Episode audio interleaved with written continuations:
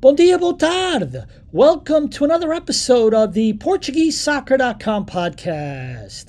I'm your guest host, John Neves, back here again to talk about my favorite subject, your favorite subject, and that is, of course, Portuguese soccer, Portuguese football, whatever word you use in your part of the world. Episode 209. Here we are approaching the middle of February. We've got Europa uh, league action taking place with three Portuguese clubs playing next week. I'll talk a little bit about that. We're entering into match day 21 of the Liga Betclic as well as the second division. A lot of controversy this week with the postponed match and the police strike regarding Sporting Famalicão. Taça de Portugal, three teams are set. Another one because of weather. Porto Santa Clara was unable to be played. And of course, I'll give you my Big Four report and then ended with an update on my favorite team in Portugal in the districts, which I'm glad to report had a big win this week. And then, of course, I'll end it with my mailbag. So, welcome everyone to episode 209. Let me start like I always do, and that is talking about what was going on in Portugal right around this time last year. So, we're talking middle of February last year, uh, 2023. And last year at this time, Benfica was playing their round of 16 against Club Bruges of Belgium, and Benfica won the first leg 2 0. Uh, uh, penalty kick by João Mario and a goal by David Neres uh, put Benfica in pole position with the second leg, uh, which eventually they did take care of in Estádio da Luz to enable Benfica to reach eventually the quarterfinals. But this was the first leg and a very, very good positive uh, result for Benfica. Uh, at this time as well, Sporting was getting ready to play their European uh, Europa match, a first leg against a club from Denmark. And at this time of the year, of course, Sporting was struggling. And Ruben Amorim's big quote was winning the Liga Europa wasn't going to really uh, basically salvage their season. And that was the expectation that people had last year about the club because it had been such a pretty much a very rough year uh, for Sporting um, so much that he even came out and said, "Yeah, winning Europa League isn't going to really save our season." And Braga was also getting ready to play Fiorentina, and if I recall correctly, last year in that leg in Braga, I believe Arthur Cabral, who at the time was playing for Fiorentina, did score a goal that helped beat uh, Braga in the uh, first uh, leg. Um, and that was was was uh, going on. And let me look at the uh, things here. Also, last year, Otavio of course, we're talking a year ago. Tay was still with Porto. He was dealing with some injuries, and they were hoping to get him back in time uh, to get ready to play Milan in the uh, Champions League. And let me just tell you that last year at this time in the Liga, match day 21, Benfica was in first with 56 points, Porto in second with 51. Braga in third with 49. They were eight points ahead of fourth place Sporting, who had 41 points. What a change between this year and last year for Sporting. Last year at this time, they were in fourth place, eight points back of third place Braga. That's how rough it was for Sporting last year. And that was what was going on in Portugal uh, a year ago today. Um, before I start reviewing uh, the match day this weekend in the first and second division and everything else that I, I usually do every week, I wanted to just to start by talking about what happened this weekend in Famalicão with Sporting and the match being postponed because when everything was happening on Saturday and all the information we have on Saturday night, there was a lot of information out there that eventually got cleared up.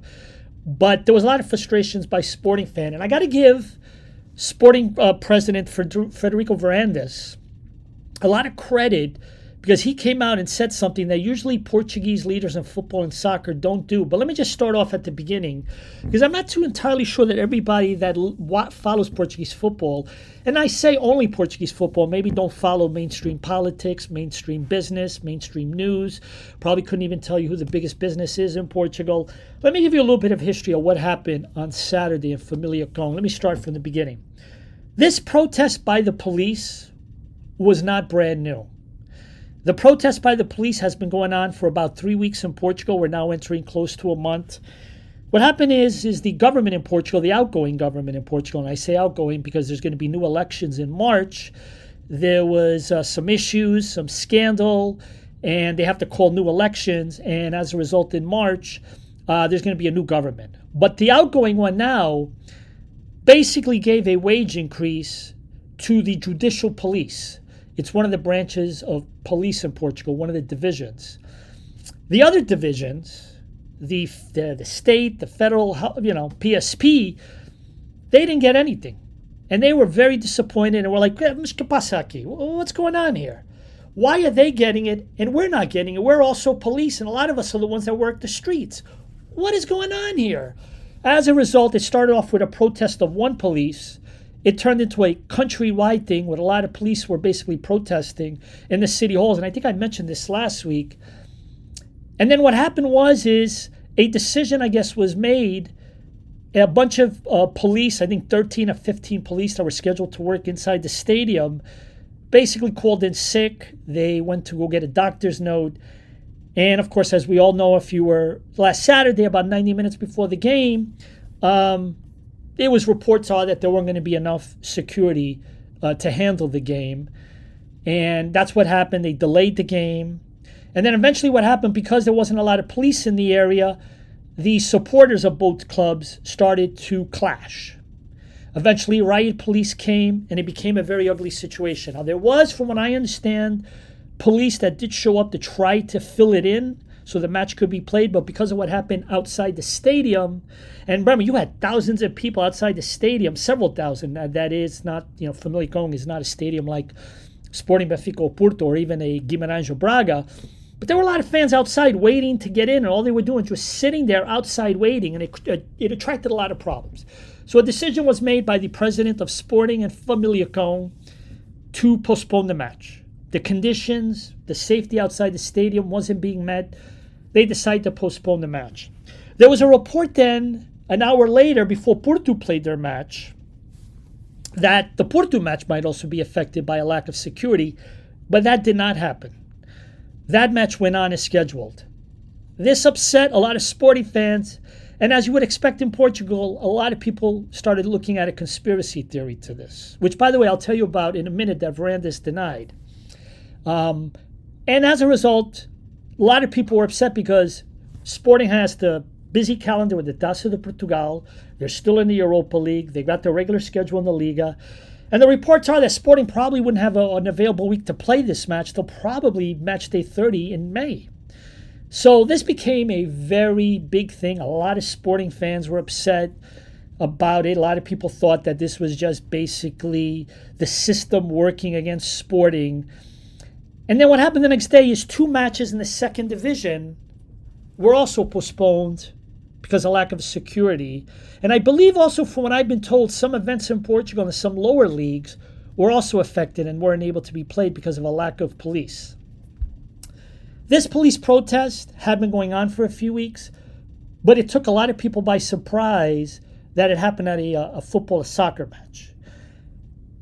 And then what happened during the week is there were a lot of people that were upset because a lot of people were wondering was the Benfica game going to be played on Sunday? was the Taça de Portugal matches going to be affected during the week? And as we know, not in the case of Porto because of the weather in the Azores, those matches went on. That is the real story about this. The strike with the police had been going on for a long time. It's just that it took it to the level that it affected a domestic soccer match. And I got to give Fred, Varandas a lot of credit. For a lot of people don't know, Frederico Varandas is a doctor. During COVID, he was called into the military to be a doctor, and he was doing that. And um, he is somebody that, you know, with, I guess, some military background. He knows a lot of people and he probably knows a lot of police. And he came out in an interview the other day, and I give him a lot of credit because you don't see this. Usually, clubs will follow the mood of the fans. If the fans are all unhappy, they'll criticize what they got to criticize. If the fans are happy, they're going to promote all the positives of the club. Look at uh, Gyökeres right now with Sporting, how people can't get enough of him. But he came out and he said something that very rarely you see a Portuguese leader say. He came out and he said, Look, there is no conspiracy theory. Nothing happened here. You know, what happened was is Sporting was the first of the big three to play. That was the match that was affected. The people with the strike made their point loud and clear because they got a lot of attention. I mean, a lot of, again, people in Portugal knew this was going on. Whether or not your average fan outside of Portugal that doesn't follow anything Portuguese outside of the Liga, they probably didn't know what was going on. But the point was, according to Varandas, is that it was the first match among the big three, and that's why they were affected. He came out and he said there is no conspiracy theory. And he also said to sporting fans, look, we want to get back to first place, okay? We want to get back to first place with even having a match still left to play. And he said it out there, and he said all the right things. I think he was being a little respectful to the police, probably knows a lot of them. Because at the end of the day, the police are just trying to better their situation. What they feel is very unfair that one set of police were getting this wage increase from, as I understand it, and the others didn't. It's like, what's going on here? I mean, imagine being at a job and you doing the same work as another group of people, and they get the raise, but you don't, or your group doesn't. You'd be sitting there like, well, what's going on here? What's, what's the difference? And that's what happened. Now, so I gave Varandas a lot of credit for coming out and being honest, not pouring gasoline on the fire to make this worse. And that's that Sporting's going to do what they have to do, and that is take every game one at a time, win, and accept the challenges, even though it's going to be difficult to get this match played. Because generally in the Liga, you need to replay a match, I think sometimes within like two to three weeks. And I only know this because we've had matches when Nacional and Maritimo were in the first division. There would always be fog, remember fog issues, games had to be postponed, or pitch issues with the weather, or sometimes teams couldn't even fly in to Madeira because the island, you know, it's very famous for being very windy. Cristiano Ronaldo Airport. It's one of the most difficult places. Uh, and if you're a pilot, you know what I'm talking about. To fly into Madeira, you have to be specially trained.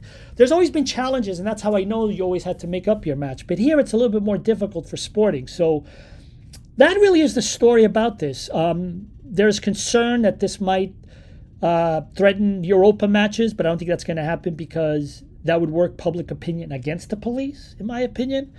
But that's what happened. And I give Federico Varandas a lot of credit for coming out, being honest, because a lot of sporting fans were citing conspiracy theories. And he wanted to get out there in front and say, like, there's no conspiracy theory here.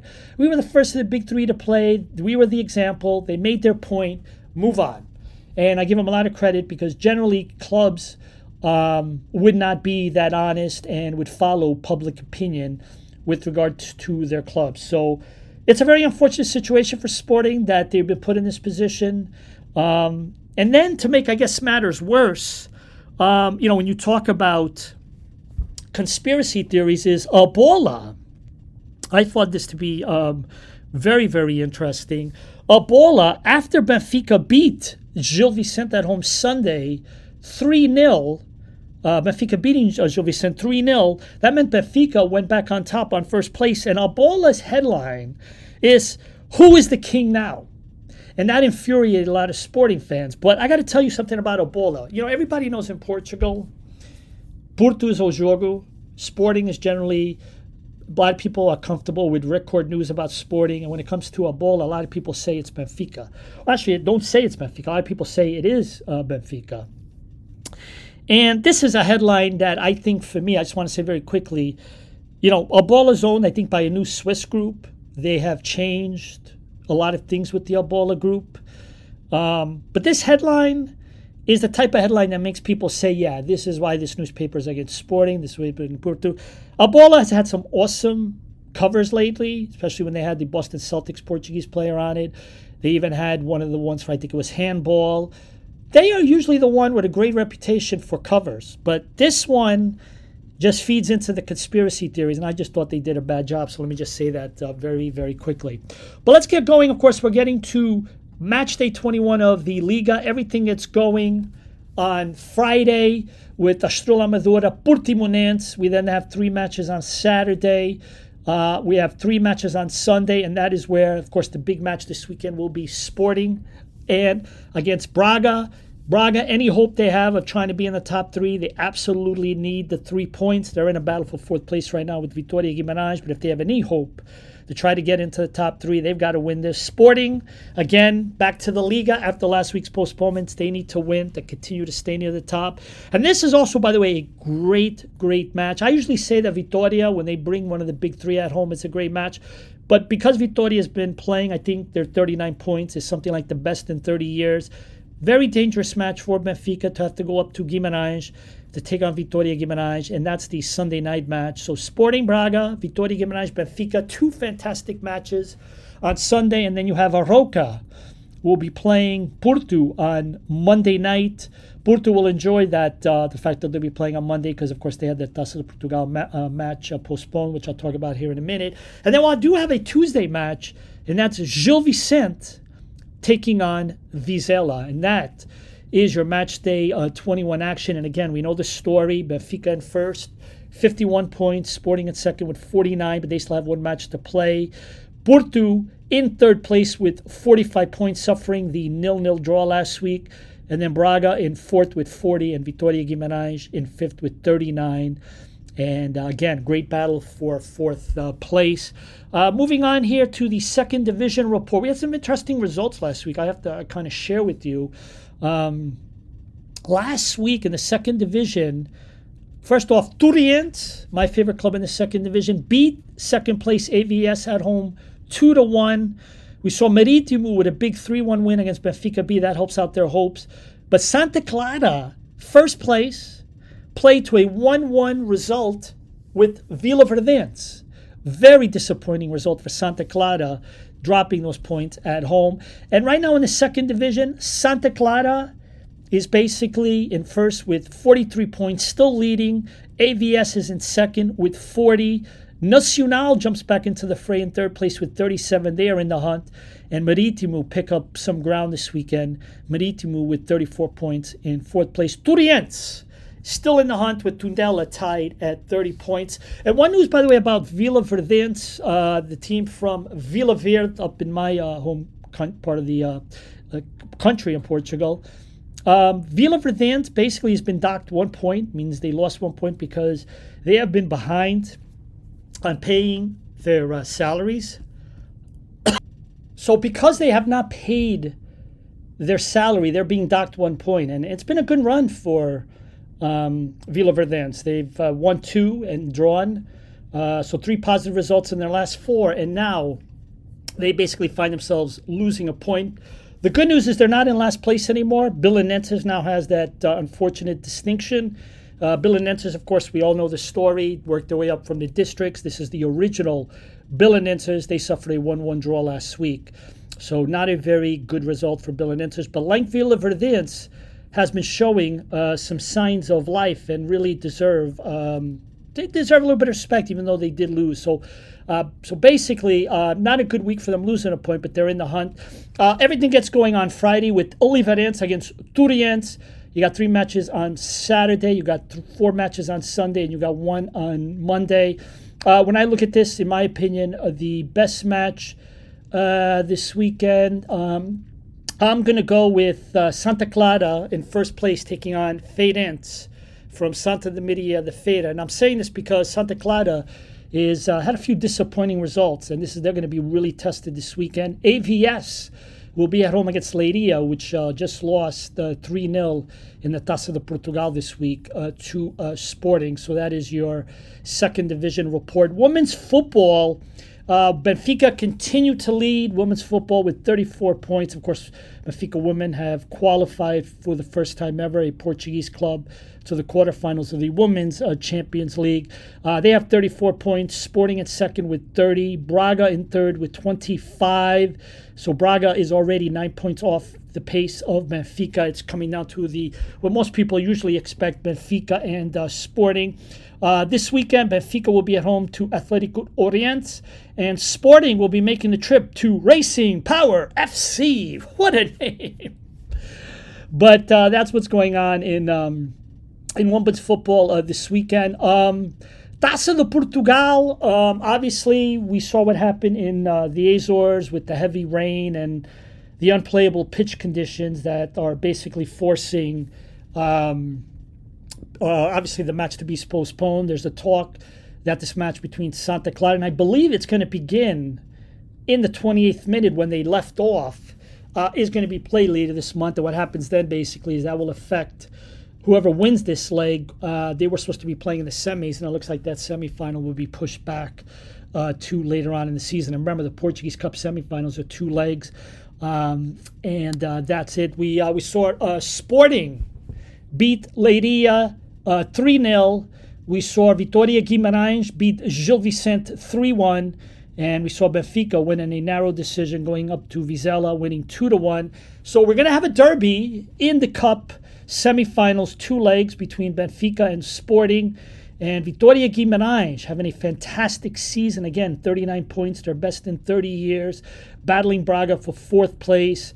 They are going to await the winner of Porto and Santa Clara for the Taça de Portugal semifinals. And again, in that match for rescheduling is expected uh, to take place uh, basically later this month. And let me just say, it was great uh, to see some of these matches on RTP International because, uh, again, these are not matches that are bought the way people buy the TV rights for the Liga domestically. But the Cup matches, it's really good to see RTP broadcasting. Uh, two of these games. I, I, just thought that was uh, really terrific this week. Let me move on to player and manager abroad. Uh, Rui Vitoria is out as manager of Egypt after their disappointment performance in the African uh, competition. Uh, they are out. Uh, we saw Vitor Pereira. Remember Vitor Pereira? He got a job in the Middle East. He's back managing. We saw Giovanni Cabral basically get signed at Olympiacos, joining all the other Portuguese players that are there. Um, but the reports are, and I haven't seen anything official, official yet. Matter of fact, I'm going on my um, Twitter X, whatever they call it now. And um, but check this out. So they've signed six Portuguese players, Olympiacos. They signed Andre Horta, Gelson Martins, David Carmo, Ruben Vezo, Chiquinho, and Giovanni Cabral. And they did this in January. They hired Carlos Carvalhal a little bit before that. And now in February, Carvalhal and the Portuguese sports director, Pedro Alves, leave the club. Wow. If you're a Portuguese player, I mean, you still get to play for a big Greek club, but now all of a sudden the people that brought you there and that you had a lot of confidence in is not there. That is not very good. Um, been asked by some people what's going on with João Felix. Last I heard, he continues to be injured. Um, that seems to be the real concern right now but he's supposed to come back soon. And um, whether or not he'll feature in the national team games coming up in March, uh, we don't know. Uh, but uh, very interesting. Uh, that is the latest report I've heard uh, from João Felix. I get asked about him a lot. Uh, Paulo Fonseca, manager of Lille in France, unbeaten in 2024. Check this out 20 goals scored, zero conceded. The Portuguese manager continues to do a great job in France, so really a lot of respect for him. Uh, the national team, uh, the Seleção, we knew about they were going to be playing Sweden in March in Guimarães. They are then going to go play a match at Slovenia. Uh, both of these matches will be during the international break uh, next month in March. But the other matches have been announced. Portugal will be playing in Portugal, Finland, Croatia, and they will finish off their warm ups before they play their last match. Uh, excuse me, before they get ready for the Euro in Germany against Ireland. Croatia, obviously, very respectable team. Ireland, last time we played them, I think we drew nil nil in Ireland uh, during World Cup qualifying. One of the one of the last disappointing results from the Fernando Santos eras in World Cup qualifying, and obviously playing Sweden with Gyökeres is only going to make uh, things very, very interesting. Uh, but that's news that came out this week that we now know our five matches that we're going to play to warm up Sweden, Slovenia, Finland, Croatia, and Ireland. I don't think it's that bad. I would like to have still seen a giant, but these are not bad competitions uh, to uh, test. Um, to basically test it out. I don't think that this is that bad. Let me go to the uh, Big Four report. Let me start off first with uh, Benfica. the news this week has been Rafa basically having his best season with 13 goals, 11 assists, and 33 matches this season. Still no renewal. Obviously, like it happens in professional sports, when the player's in the final year of his contract and he's looking for that next big move, players have been known to have career years, and that is certainly what is happening here with Rafa. Uh, but no renewal yet, and a lot of people are wondering. Uh, Arthur Cabral scored again in the cup win this week against Vizela. He continues to really step it up. And uh, him and Marcos Leonardo stepped up. That's going to be a lot of good news for Benfica. Porto, uh, well, it happened again. Andres Villas-Boas was going to be announcing his CFO. Obviously, we know what's going on. He's going to be running for re-election against Pinto da Costa, who last week did announce he was going to run for re-election, and it was uh, attended by something like I think did I read 5,000 people in the Porto Coliseum. Uh, Sergio Conceição was there. Gave they had a very special moment together, and they hugged. Uh, Pinto Costa was uh, in tears, but that's drawn a lot of criticism for Conceição. But Andres Villas-Boas was going to have an event where he was going to announce the CFO of his campaign, his uh, chief financial officer. And there's reports that apparently someone was trying to literally cut the internet connection to his headquarters. Um, that is a report that I saw in the Portuguese newspaper. And Varela has been playing very well for Porto. He's apparently getting interest for the Argentina national team back in his home. And again, players come to Portugal to play, to use it as a jumping ground to a bigger club in Europe. It's also an opportunity as well to get looked at by your national team. Uh, Ruben Amorim came out this week, devalued, played down the fact that they didn't play this past weekend against Famalicão. He went very heavy on the training sessions this weekend after the postponement, but of course on the brace.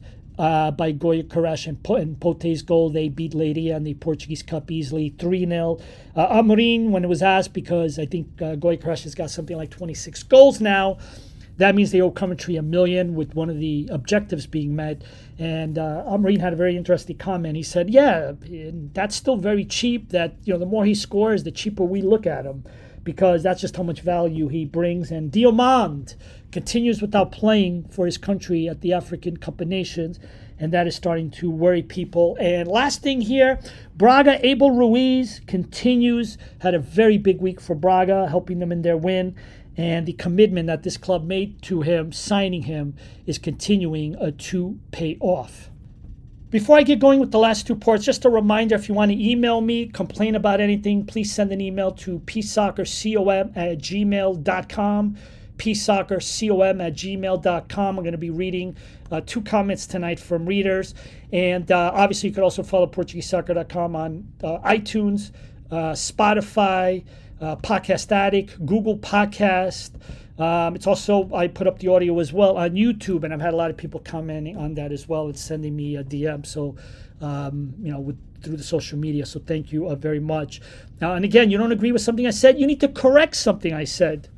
Go ahead. I don't mind you doing that at all. My favorite club in Portugal. Uh, we had been uh, we had two straight draws. Well, I'm very happy to report that last week we took care of business with a very convincing 6 0 win in the Arcos de Valdevez Derby against Távora. And that, uh, but that enables us to end a streak of two draws.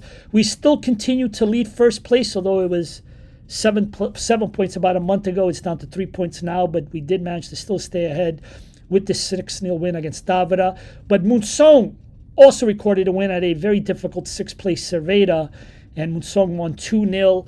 Um, and as a result, we still continue to lead first place again. This is my favorite team. This is my parents' hometown team. They're in the fifth tier. My dream is to see if they can work their way up as high as the second division. I think that's financially the best they can do for the size of the club. But that's my dream, and that's what I've decided to pick. There is no uh, Liga football this weekend with the districts. There is a l- regional cup competition, and this weekend, Atlético dos Arcos will be playing our dreaded rivals, Punta Barca, in a cup competition, single elimination. It doesn't matter that Punta Barca is not doing very well in, in the Liga. What matters now is this is a brand new competition, and we have to be very careful. Uh, Atlético dos Arcos will be going across the only thing famous about Punta de Barca, their bridge, to play Punta Barca in this, uh, I believe it's the round of 16, if I recall, uh, match of the regional uh, cup uh, competition. Let's end it here with the mailbag, and I've got a mailbag here from Dan. Um, thank you, Dan. Uh, thank you for another excellent episode. You've you have said it before a number of times on your podcast about Braga needing to learn to be a big club. Each time I have watched them play, I think of those words. I congratulate them on winning the Taça da Liga, the League Cup. However, to follow that up with a 1 1 draw at home to Chaves after leading 1 0 just highlights how correct you are. Braga may have been tired, but they also seemed complacent with the trophy in a way that Sporting Benfica and Porto would not have been. I'm a neutral fan of Portuguese football, and despite not expecting Braga to win the title, I had hoped they could have gone deeper into the season and put some pressure on the big three. Do you think that Guimarães could take fourth place off Braga this season? All the best, Dan. Dan, thank you so much for your comments. Yes, I do think so. Um, I, I see them in the next few match days putting on pressure, but Braga has a lot more talent. And I think Guimarães, you know, they're having some financial difficulties. They do have great players like Jota Silva. They do have great players like Andre Silva. But I guess to me, even though Alvaro Pacheco is pressing all the right buttons and doing a great job as manager, they don't have the same talent as Braga. I mean, Braga right now is worried about the Liga. They're worried about the Europa League. They really want to make a run in it, try to get to the semifinals, and you know that'll distract them a little bit. But Braga has a lot more talent than Guimarães, and they are financially more stable. But Guimarães, like I said, has a bigger fan base. You start getting into March and April, and they're in this battle for fourth place. The fans will show up close to 30,000, which is a fantastic crowd for a non Big Three match. And if that happens, I think that's going to motivate these players because motivation sometimes is half of what you need to win and pull off an upset. I would say yes, they can, but it's going to be hard. It's going to be hard because even though Braga disappoints and they're still learning how to be a big club, they are very good at being a third and fourth place club, and that's something that Guimarães is trying to do. But we'll see. Braga's been very disappointing. Again, coming off of the League Cup and drawing 1 1 at home to last place Chaves. That is just a very big disappointment. So I still think Braga will finish in fourth no matter what. But you know what? Let's see what happens with Guimarães. Let's see if the crowds get bigger. And let's see if these players are one or two points away toward the end of the season. I can see Braga players maybe feeling the heat. But right now, I just think Braga has too much talent. Uh, last thing here before I end it is from Antonio João. I just want to say that I've been following your podcast ever since you started. I've also been following PortugueseSoccer.com back in the days when you used to do a lot of stuff on it back in the early um, 2000s. Yes, it would be 2000. I started in 1997. Uh, thank you for all the time you have uh, put in. Um, I really appreciate it as someone who maybe doesn't know the language that great. What's your greatest memory about doing uh, PortugueseSoccer.com? Antonio, thank you from Montreal. Um, my best memory about this or let's just say the, the thing that I like the best about it is I get a lot of emails from people that say what you say, that they grew up following uh, PortugueseSoccer.com. And look, I have people, I have my naysayers because people just live in this culture where they refuse to believe someone's objective. And, I don't expect you to believe that. You know, I get it. Está bem. But I have a passion for this. I think this is a great league. I think that it has its problems, but I think at the end of the day, it's our league. It belongs to us in Portugal, and I enjoy it. And I like it whenever I get an email like you that you send it to me. I get it all the times from fathers that told their kids about it and their kids grew up following it and now they're sporting Benfica Porto fans. When they come to Portugal, they go out of their way. I've had more and more people tell me they go see matches in the fourth division in the districts because I talk about it a lot. That stuff means a lot to me. There are a lot of people in Portugal that don't care about this stuff. They probably have never heard of it, and that's fine. But when I get those emails, especially from you know somebody like you, that makes it all the worthwhile for me. So thank you so much, Antonio. Folks, that's going to wrap up episode 209 of the PortugueseSoccer.com podcast. As always, please take care of yourselves. Please take care of your families. And I'll talk to you soon. Ciao, everybody. See you next week.